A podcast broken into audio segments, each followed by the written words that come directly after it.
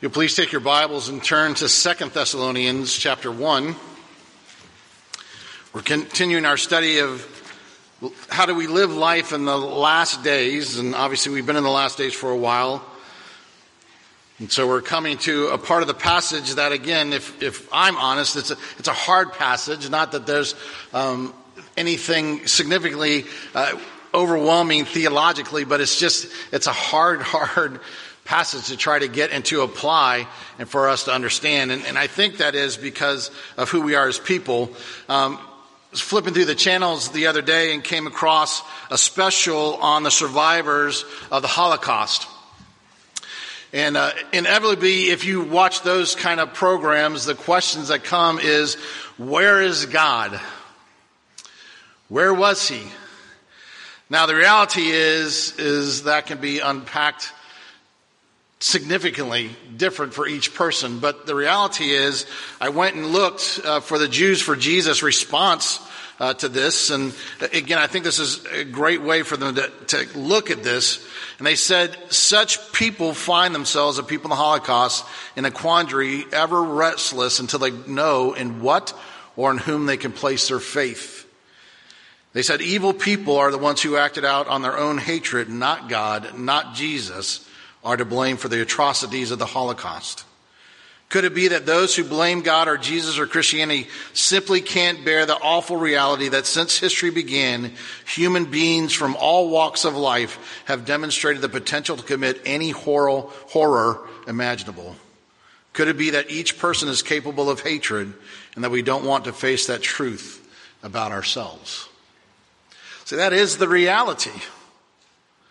And last week we saw how Hein was able to meet God in the midst of cleaning a latrine. See, God never leaves us or forsakes us. This is Psalm 139 that Mike read for us earlier. He never ever gives us anything beyond what we can bear either. But God puts us in places where again we do experience in this life persecution and sufferings. How we respond tells a great thing about who we are. Either we're in us or we're in Christ. Listen to the passage. This is one um, verse in the Greek. So the, verses 5 through 10 this morning. And this is evidence of the righteous judgment of God, that you may be considered worthy of the kingdom of God, for which you are also suffering since indeed God considers it just to repay with afflictions those who afflict you, and to grant relief to you who are afflicted as well as to us when the Lord Jesus is revealed from heaven with his mighty angels in flaming fire, inflicting vengeance on those who do not know God and on those who do not obey the gospel of our Lord Jesus. For they will suffer the punishment of eternal destruction away from the presence of the Lord and away from the glory of his might. For when he comes on that day to be glorified in his saints and to be marveled at among all who have believed, because our testimony to you was believed. This ends the reading of God's holy and inerrant word. Let's go to the Lord in prayer. Heavenly Father, this is a hard passage. So Lord, I pray that those who are in Christ are encouraged. Those who don't know you would be warned once again. For we know that you give more warnings about hell and the recompense that you bring than you ever give in regards to the hopes and the presence of you in heaven. And so, Father, please give us ears to hear and hearts to understand. And then may we apply what we are learning today into our lives that we would be like the Thessalonians who grew in faith and knowledge of our wonderful Savior, but then also to love one another more deeply. This is how they'll know we are Christians by our love. So, Father, teach us as only you can by the power of the Holy Spirit. And it's in Christ's name that we pray. Amen. So if we are honest, one of the first questions we ask is God just, which means a lot of times we're asking very specifically, is God fair? Chuck Swindoll gave this statement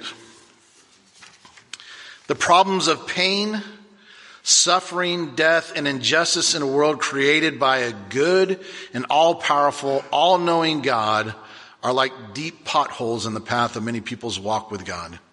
For when believers suffer affliction, they often doubt the Father's power or they, um, they often doubt his love. They find themselves striving with God intellectually and emotionally, wondering if something about their theology is wrong. Is God really all powerful? Is he really loving? Is he really just? See, that's our struggle. Is God fair? Because if we're honest, a lot of us believe that we are more compassionate than God himself. Hmm. We ask questions like, why doesn't he just save everyone? He's able to, so why doesn't he? I remember a professor in college saying this to me when we were bringing up these kind of ideas and struggling through, and he says, uh, Mr. Godwin, you have a pea brain. You have a pea brain and you cannot comprehend the all powerful, all knowing, all creating, all loving God. But we want to, don't we? We want to think that we can figure him out. Isaiah 55 tells us very clearly the rock, his work is perfect, for all his ways are justice. A God of faithfulness and without iniquity, just and upright is he. That comes from Deuteronomy. He's just. But how do we know that? Isaiah 55. For my thoughts are not your thoughts, neither are your ways my ways, declares the Lord. For as the heavens are higher than the earth, so are my ways higher than your ways, and my thoughts than your thoughts. See, we've got to get in the perspective that again, we serve a God who is perfect. Listen, when God in creation, if you remember back, God spoke everything into existence except one thing. The one thing he did not speak into existence was man. God formed man, and then God gave to man the breath from himself. God so loved us. God's perfection in creating man was so thorough that he again did not make us robots. He gave us free will, and in the most understanding of that free will, we chose to go our own way. See, we choose to sin, even though we're born into sin. Every one of us, if we were put in the position that Adam and Eve were in, we would have still done what they did. Why? Because we want to be like God. We want to be in control. And yet God in His perfection, and as He made us, He made the reality for us to understand that He is perfect. He's perfectly just. He's perfectly righteous. He's perfectly loving. He's perfectly forgiven. But he's also perfect in sending people to hell. See, the reality is that if God was fair in regards to our understanding, all of us would go to hell. The mystery, the greatest mystery, is why did God save anyone? Why did he choose to give mercy and grace? See, it's part of his righteous judgment that we, as we live in persecution and trials and tribulations, it's part of him being righteous. He is the one who's going to punish those who need to be punished. Every culture, listen, every culture in the world, doesn't matter where you go, every culture punishes criminals. Why? Because we understand right and wrong. And so in the midst of that, God knows exactly that sin cannot triumph, listen, cannot triumph in a moral universe. Psalm 1, uh, Psalm 10. He says in his heart, God has forgotten. He has hidden his face. This is David. He will never see it. So arise, O Lord, O God, lift up your hand. Forget not the afflicted. Why does the wicked renounce God and say in his heart, you will not call to account? And that's what people think, right? The bad people aren't ever going to pay. And the bad people think they'll never get caught. But you do see, for you note mischief and vexation, that you may take it into your hands. To you the helpless commit themselves, and you have been the helper of the fatherless. God does see. And because he is perfect, he has a righteousness that he brings about as he judges each one of us. Because he either judges us or he judges Jesus. But he judges both fairly. And so as we have that, Paul says to the people, and again we go back to verse 4, he says, Therefore we ourselves boast about you in the churches of God for your steadfastness in faith, and in all your persecutions and all the afflictions you're enduring. You're growing in faith, you're growing in love. And so you are the evidence, the evidence in the midst of present persecution and affliction that God is the one who brings about the purpose of that suffering. And the purpose is that we all play a role in the regards to God's righteous judgment.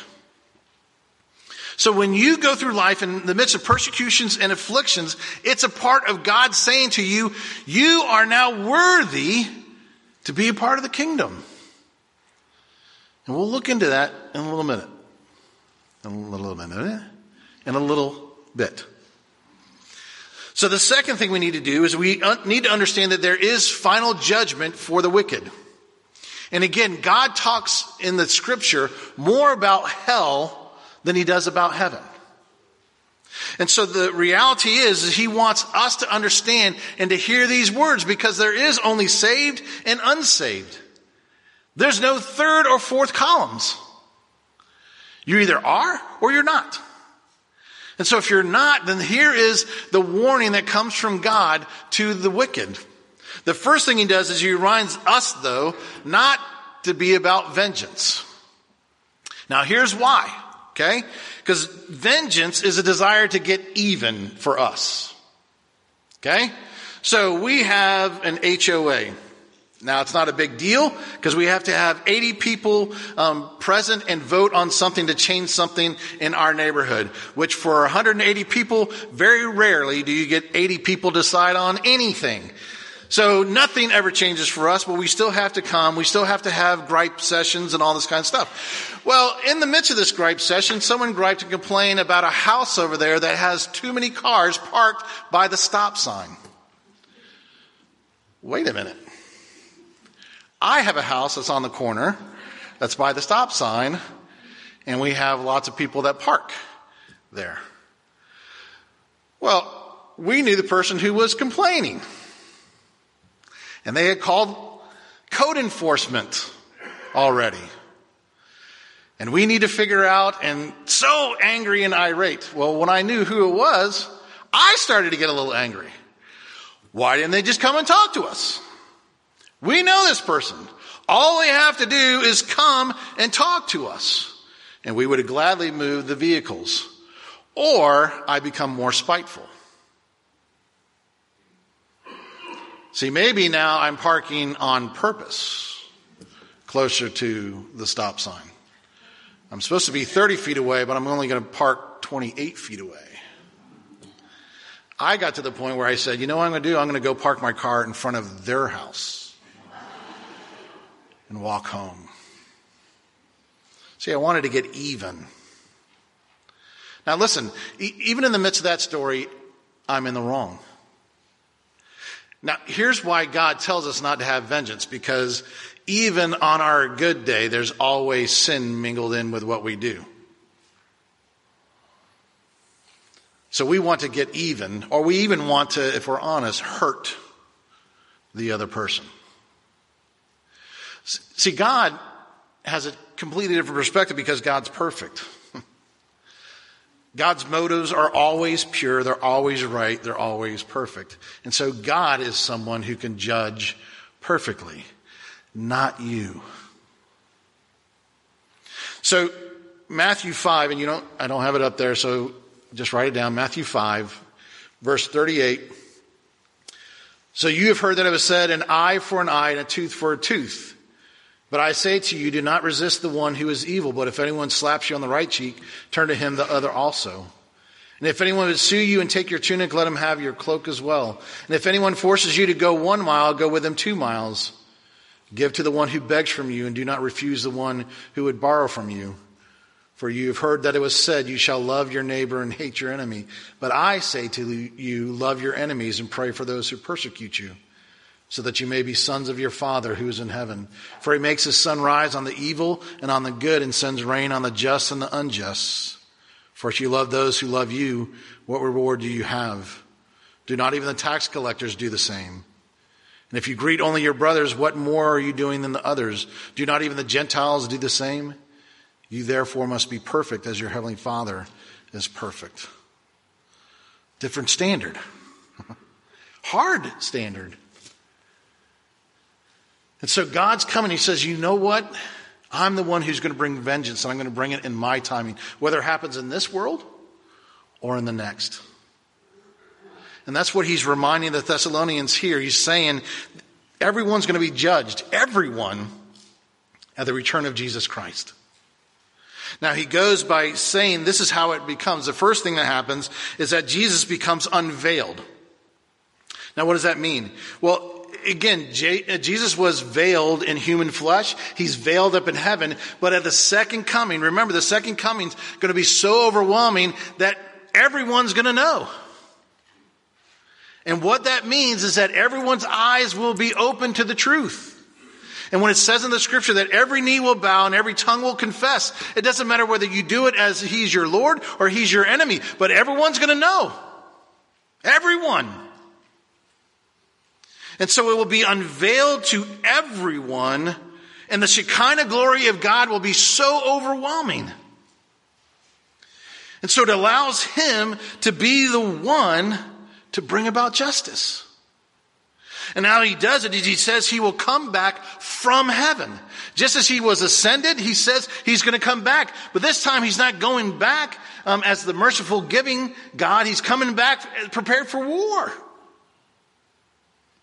And as he comes back prepared for war, he brings with him the mighty angels. And so these mighty angels will come to bring divine justice that's going to be served upon all people.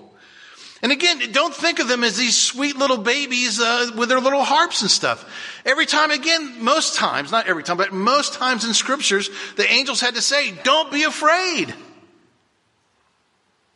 I'm not here to kill you yet. But make no mistake, when Jesus comes back, he brings an army with him. And when he does that, it says that there's going to be a flaming fire that comes with him. Now there's two things that, that fire does. It can completely destroy or it can purify. For one, it's complete destruction. For the saints, it's purification. And they would have understood this. This comes from Isaiah 66 verse 15. But listen to what Polycarp, Polycarp was a disciple of the apostle John.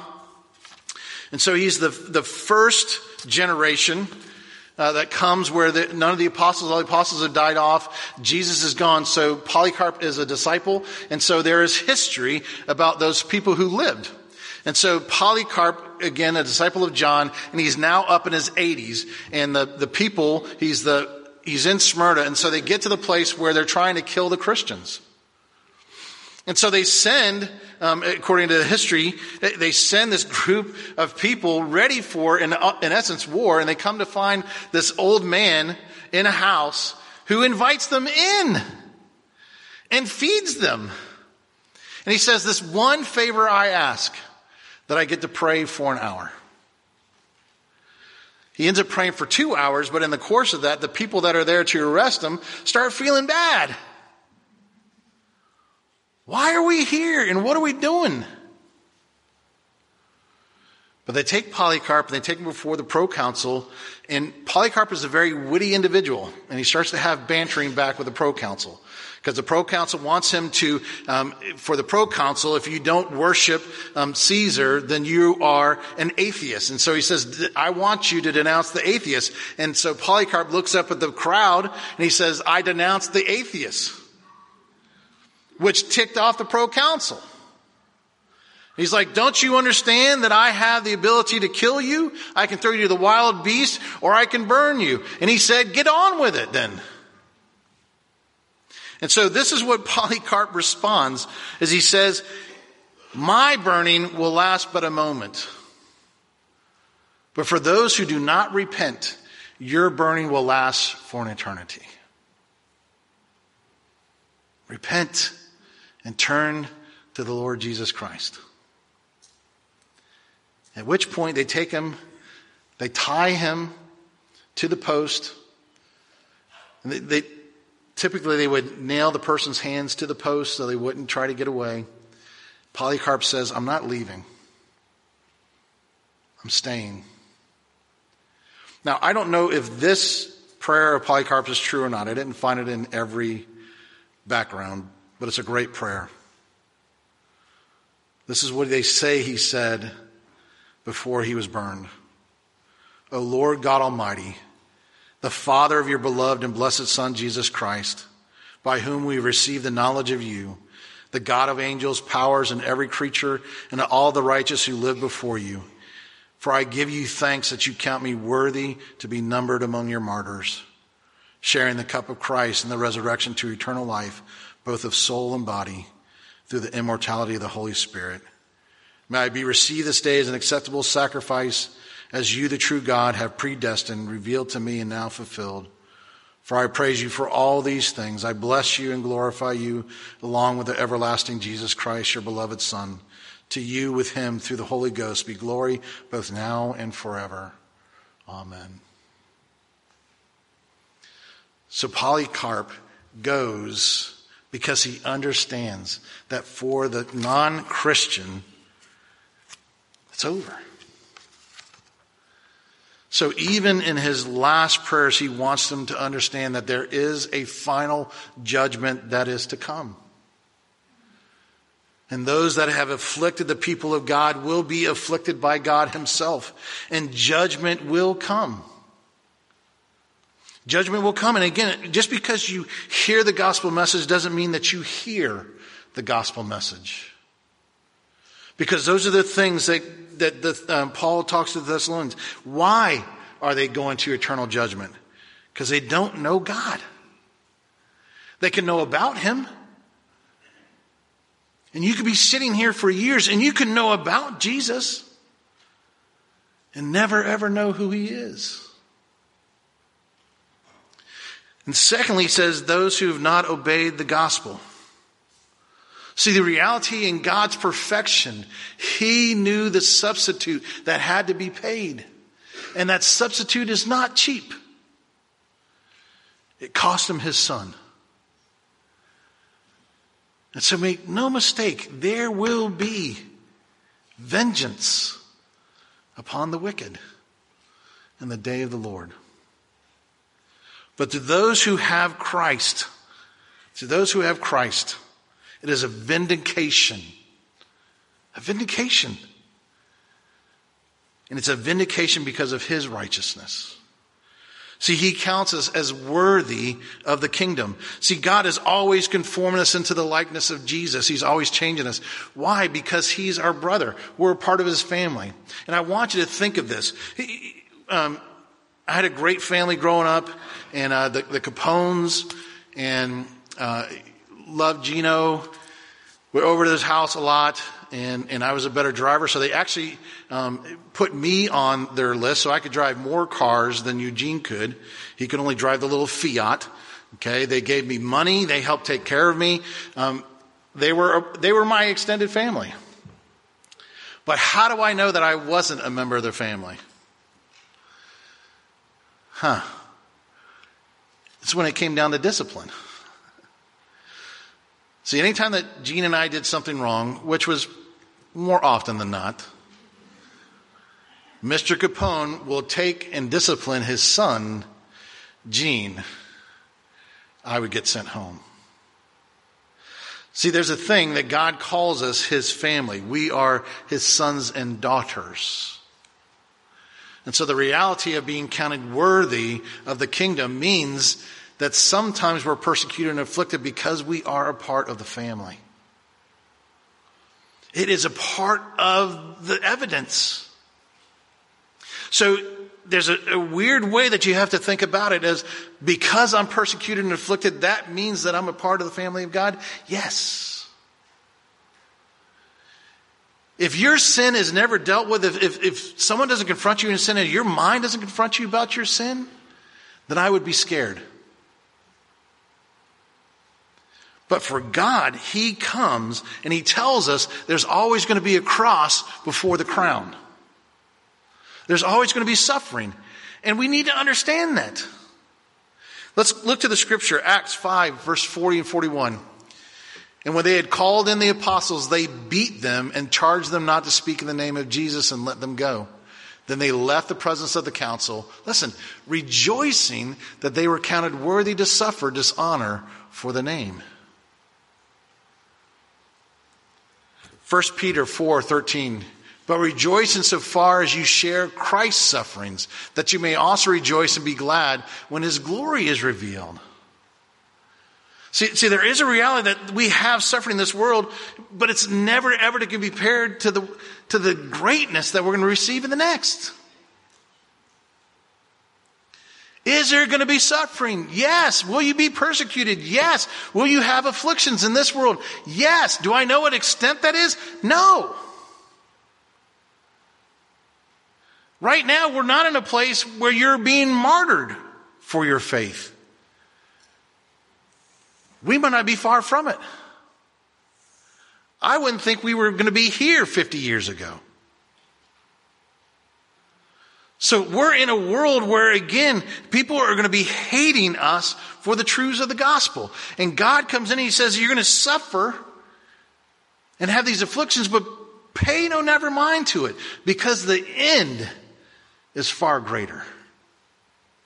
So keep in faith, keep in love. And then it says that he will be glorified in his saints. Which means that again, as Christ is persecuted, we're persecuted a lot of times. Remember what it says in regards to Saul? When he has the conversion, what does Jesus say to Saul? Saul, Saul, why do you persecute me? See, we as God's people, when we're being persecuted, it's a persecution upon Christ. And God takes notice.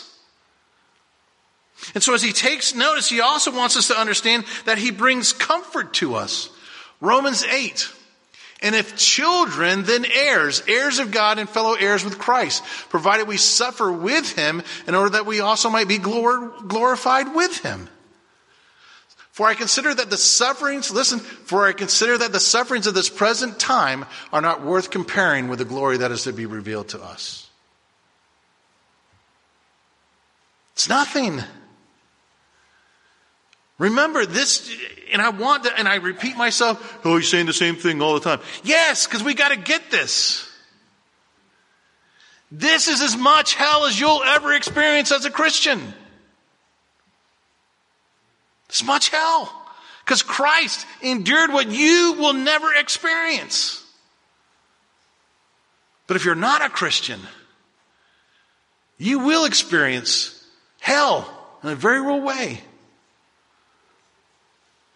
And so we have to be reminded that again, even in the midst of our, our trials and tribulations and persecutions, it's nothing compared. And we can be comforted, which means we grow in our faith. As we grow in our faith, then we should also grow in our love for the Lord Jesus Christ. And what that means is we, we, we listen, he didn't come to save the angels. In the midst of all this, remember, the angels are with him. The angels are going to do his bidding, but they're not going to be saved. God says, I'm going to be glorified in my saints, which means that when He comes back and Jesus comes, the glory that we're going to see, the admiration we're going to have, the worship that we're going to give is going to be overwhelming. And as Presbyterians, you're going to finally dance. And some of you will actually have rhythm that you've never had in life. And you should be over, you should be as excited as you can be right now that you will be in the presence with the Lord Jesus Christ when he comes back. And the victory that he brings. And the reality is, is he should be everything to us. One quote I saw in regards to this says, There's no such thing as a closed country for those that love the Lord. Because it doesn't matter what man can do. Our love for God will take us to the ends of the earth. He'll put us in places where we're uncomfortable, and that's okay because we love Him more than anything else in the world. Think about that. You do that with your kids. You do that for your grandchildren. How much more for the Savior? What does he tell us the greatest commandment is? To love the Lord your God. With how? With all your heart, with all your mind, with all your soul, and with all your strength. That encompasses everything. And then he continues to say, and love your neighbor as yourself. See, if we get this right, then you begin to love other people the way we're supposed to. Again, this place should be a place of forgiveness and mercy and grace all the time. There's no sin, listen, no sin that cannot be forgiven.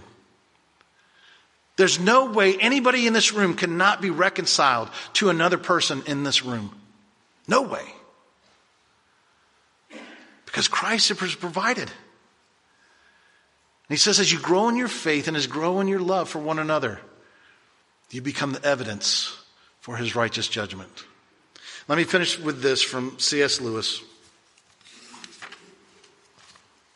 C.S. Lewis has famously stated there are only two kinds of people in the end those who say to God, Thy will be done, and to those whom God says in the end, Your will be done.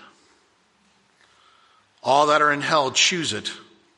Without that self choice, there could be no hell. For no soul that seriously and constantly desires joy will ever miss it. And those who seek find, those who knock, it is opened. I want to leave you with this. It is God. God, not wicked people, who gets the last word. Amen? Amen. Let's pray.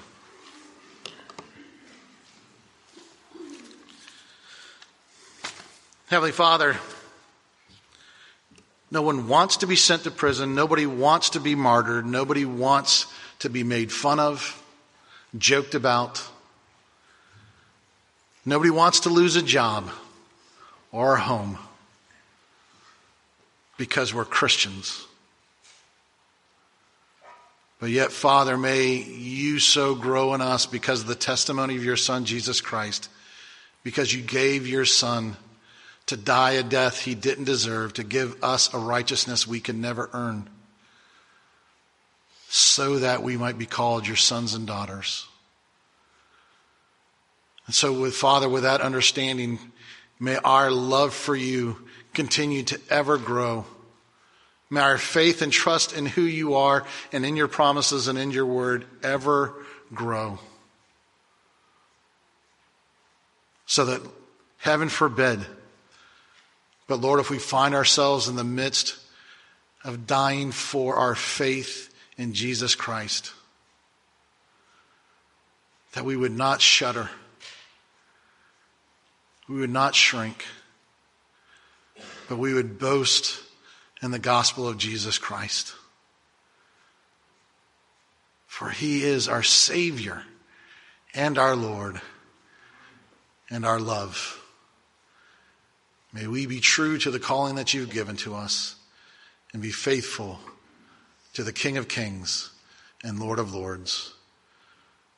For it's by the power of the Holy Spirit that enables us, but it's in the name of your Son, Jesus Christ, that we come. And we know you hear, and we know you answer. For we pray all of this in the powerful name of our Savior, Jesus Christ, and all God's people said. Amen.